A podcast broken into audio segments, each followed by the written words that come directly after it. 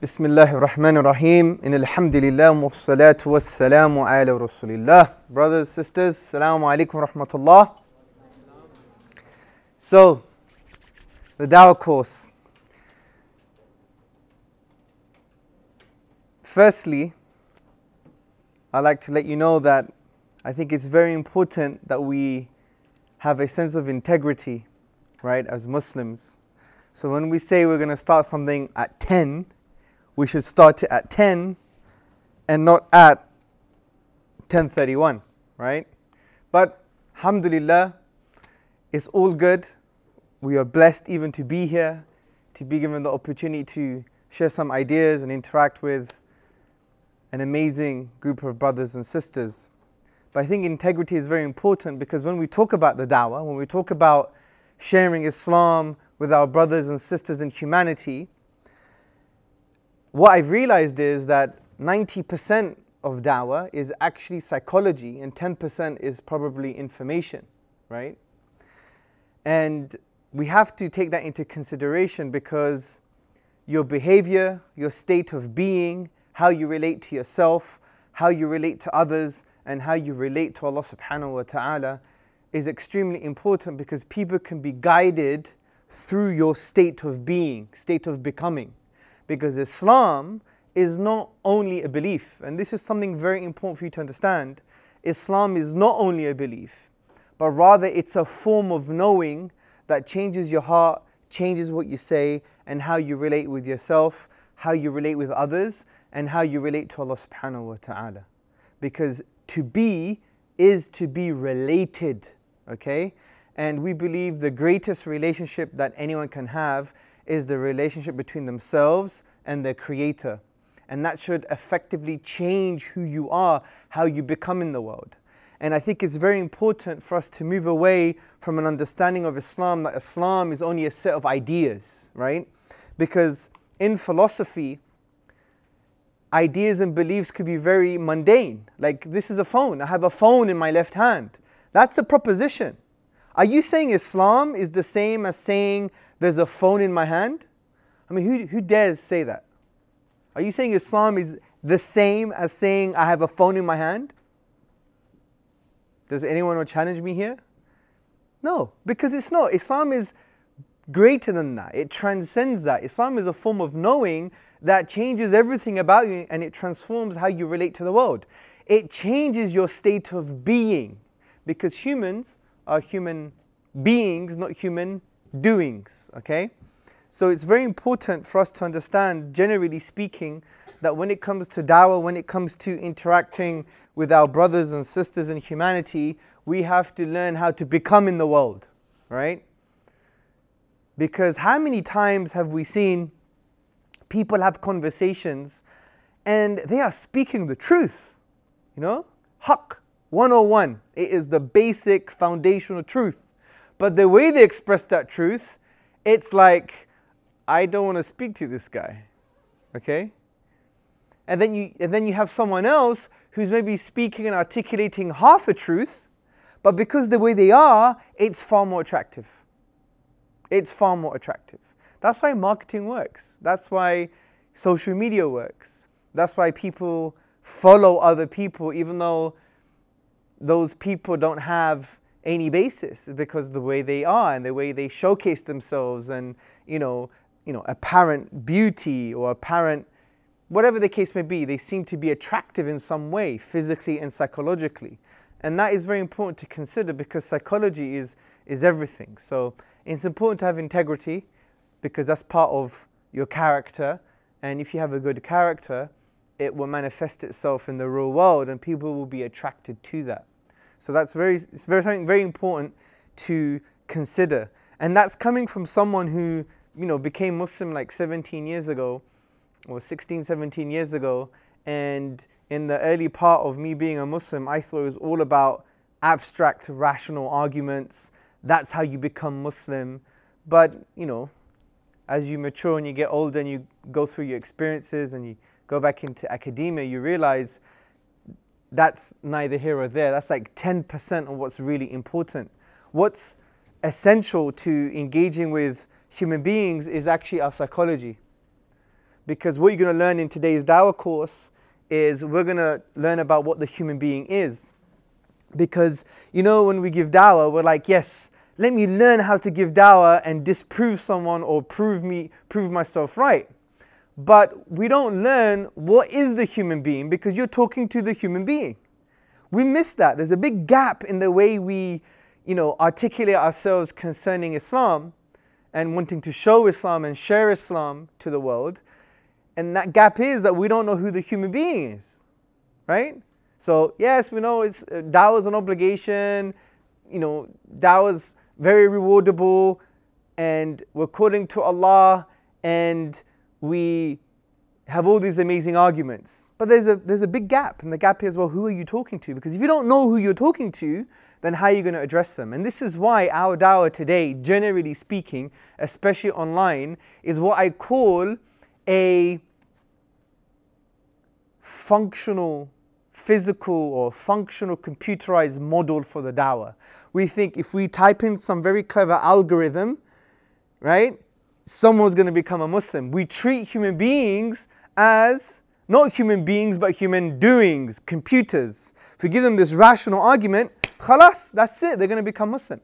But this is a huge failure on our part, and from that point of view, I think we have secularized our tradition, we have secularized Islam, from the point of view that we think if we give some people some premises and a conclusion and it's very strong, just like a deductive argument, that means it's going to transform someone, it's going to change someone.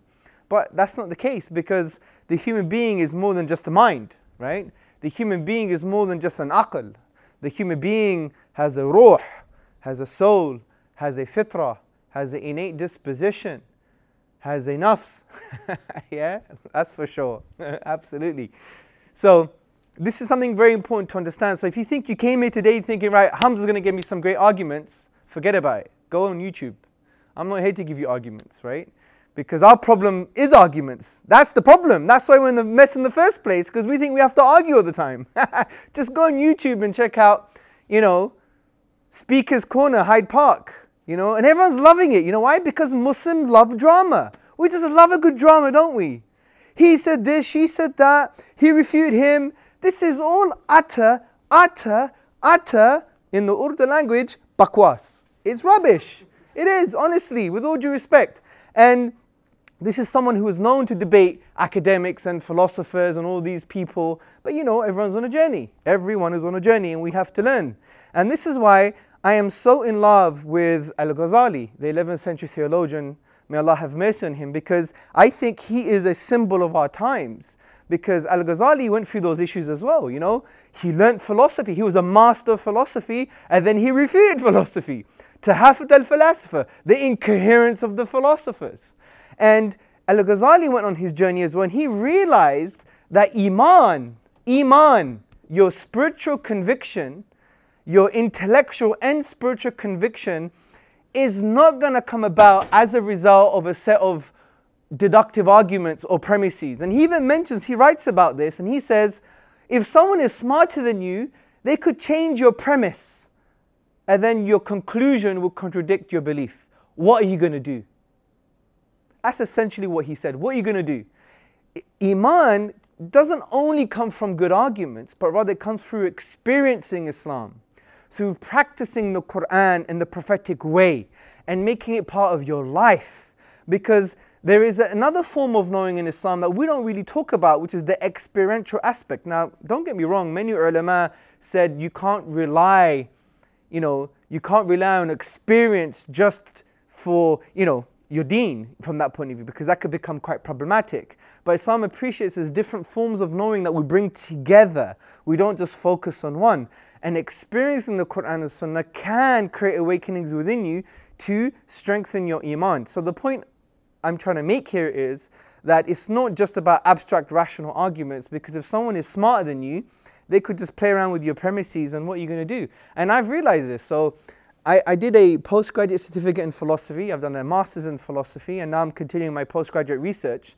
And I'm not saying this to boast. I'm saying this in, in in the other way to show how dumb I am, right? Because in our seminal research papers, because uh, at this level you have to read seminal research papers, and when you read philosophy, it's not like reading a book in the beginning and in the end. It's like you read two sentences and you spend about half an hour thinking about those two sentences, yeah? So in one seminal uh, research, you know, when we're reading the seminal research paper, we had to discuss uh, the Darwinian mechanism and moral realism. Don't worry about the philosophy, but the point is we were discussing something. And, you know, it was a great argument. I was like, she's got it right. She's, she's a genius, right? She has shown that you can't have objective moral truths if you believe Darwinism or evolution is the basis for that. I was like, she's brilliant. The week after, we read the response. And I was like, well, she's smart too, right? Because what she did is exactly what Al Ghazali is talking about.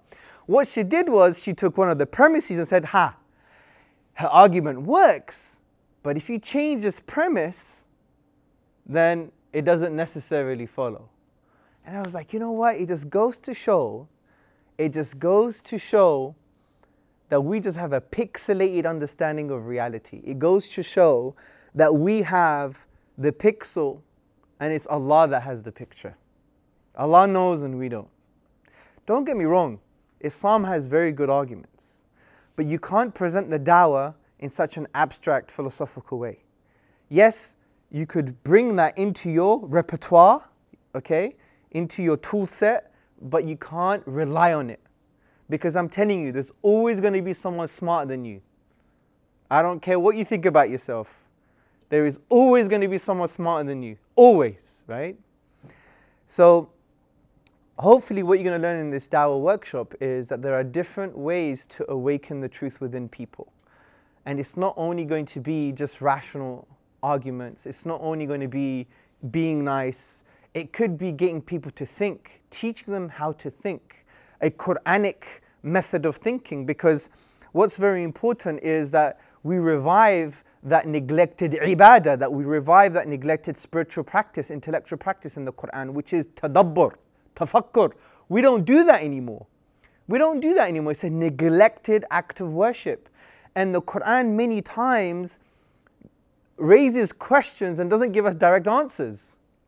It's as if the Quran, Allah is saying to us, if you ask these questions and you're sincere, it would inevitably lead to the right answer. But we've neglected that as a practice, and we should use that to create awakenings in other people, sometimes not giving people an answer, but just giving them a different way of thinking. You know? And that is very powerful. That's very powerful. And this is why sometimes when I interact with people, I don't even give people answers anymore, even though I may know the answer. I just get them to think, to have a different paradigm shift in the way they see themselves and other people and, you know, even Allah. And that would create a different awakening, you know? It's like someone's hungry. Don't give them fish all the time because they're going to be coming to you for fish. Teach them how to fish. Then they don't need you anymore. Then they're empowered. They know how to ask the right questions and, and seek their answers. So that's another way of awakening the truth within. And there are so many other ways. It could be getting people to understand their spiritual experiences in a different way, or even their positive experiences or their negative experiences as Allah says in the Quran about the mushrikeen on a boat, right? And then there are clouds, there are waves the size of clouds coming to engulf the boat. And temporarily they have the awakening that they supplicate to Allah alone. Right? They temporarily stop doing their shirk as a result of that negative experience. And then what happens when, on, when they go on the shore? They become thankless. but the point is, negative experiences can awaken that truth within even looking at someone. Honestly, the Prophet ﷺ, looking at him, his, the Habibullah, the love of Allah, the Prophet ﷺ, looking at his face could be a means for guidance. You know, just look at him saying he's not a liar, khalas. And that creates an awakening within you. Now you may think, Hamza, this sounds so anti philosophical, anti rational. So what? At the end of the day, you're calling to your deen or you're not right? If you want to be an abstract theo philosopher, go for it. But as what you're going to learn today, that all has its assumptions and its first principles that can't even be proven anyway. Everything is based on some kind of faith or assumption, and then you need it in order to, for your sphere of knowledge to grow, right, in a particular field. The point I'm trying to articulate here is when we want to give dawah, we need to understand what Islam is, we need to understand who we are, and we need to understand what, what creates those awakenings within people. If you just focus on one means, abstract rational arguments, your dawah is going to be very limited and you're going to realize very quickly, very quickly, that it's not that effective. You have to use different means to awaken the truth within. Now, this may seem to you a bit disconnected because I haven't explained things in detail yet, but this is my introductory kind of breaking the ice, you know, warming up uh, rant, as we say. But hopefully, it's creating some, you know, interest, and it's like, wow, I want to know more. Hopefully, so what we're going to do, we're going to spend most of the day talking about the dawah. What is dawah? Okay, the obligations and rewards, the motivations, the characteristics of the du'at. Who must we become in order to be able to be able to effectively reconnect human hearts to Allah subhanahu wa ta'ala. And also we're going to talk about well what is the human being? And then that is going to be quite critical because it's going to basically unravel some of the things that I've just mentioned, okay?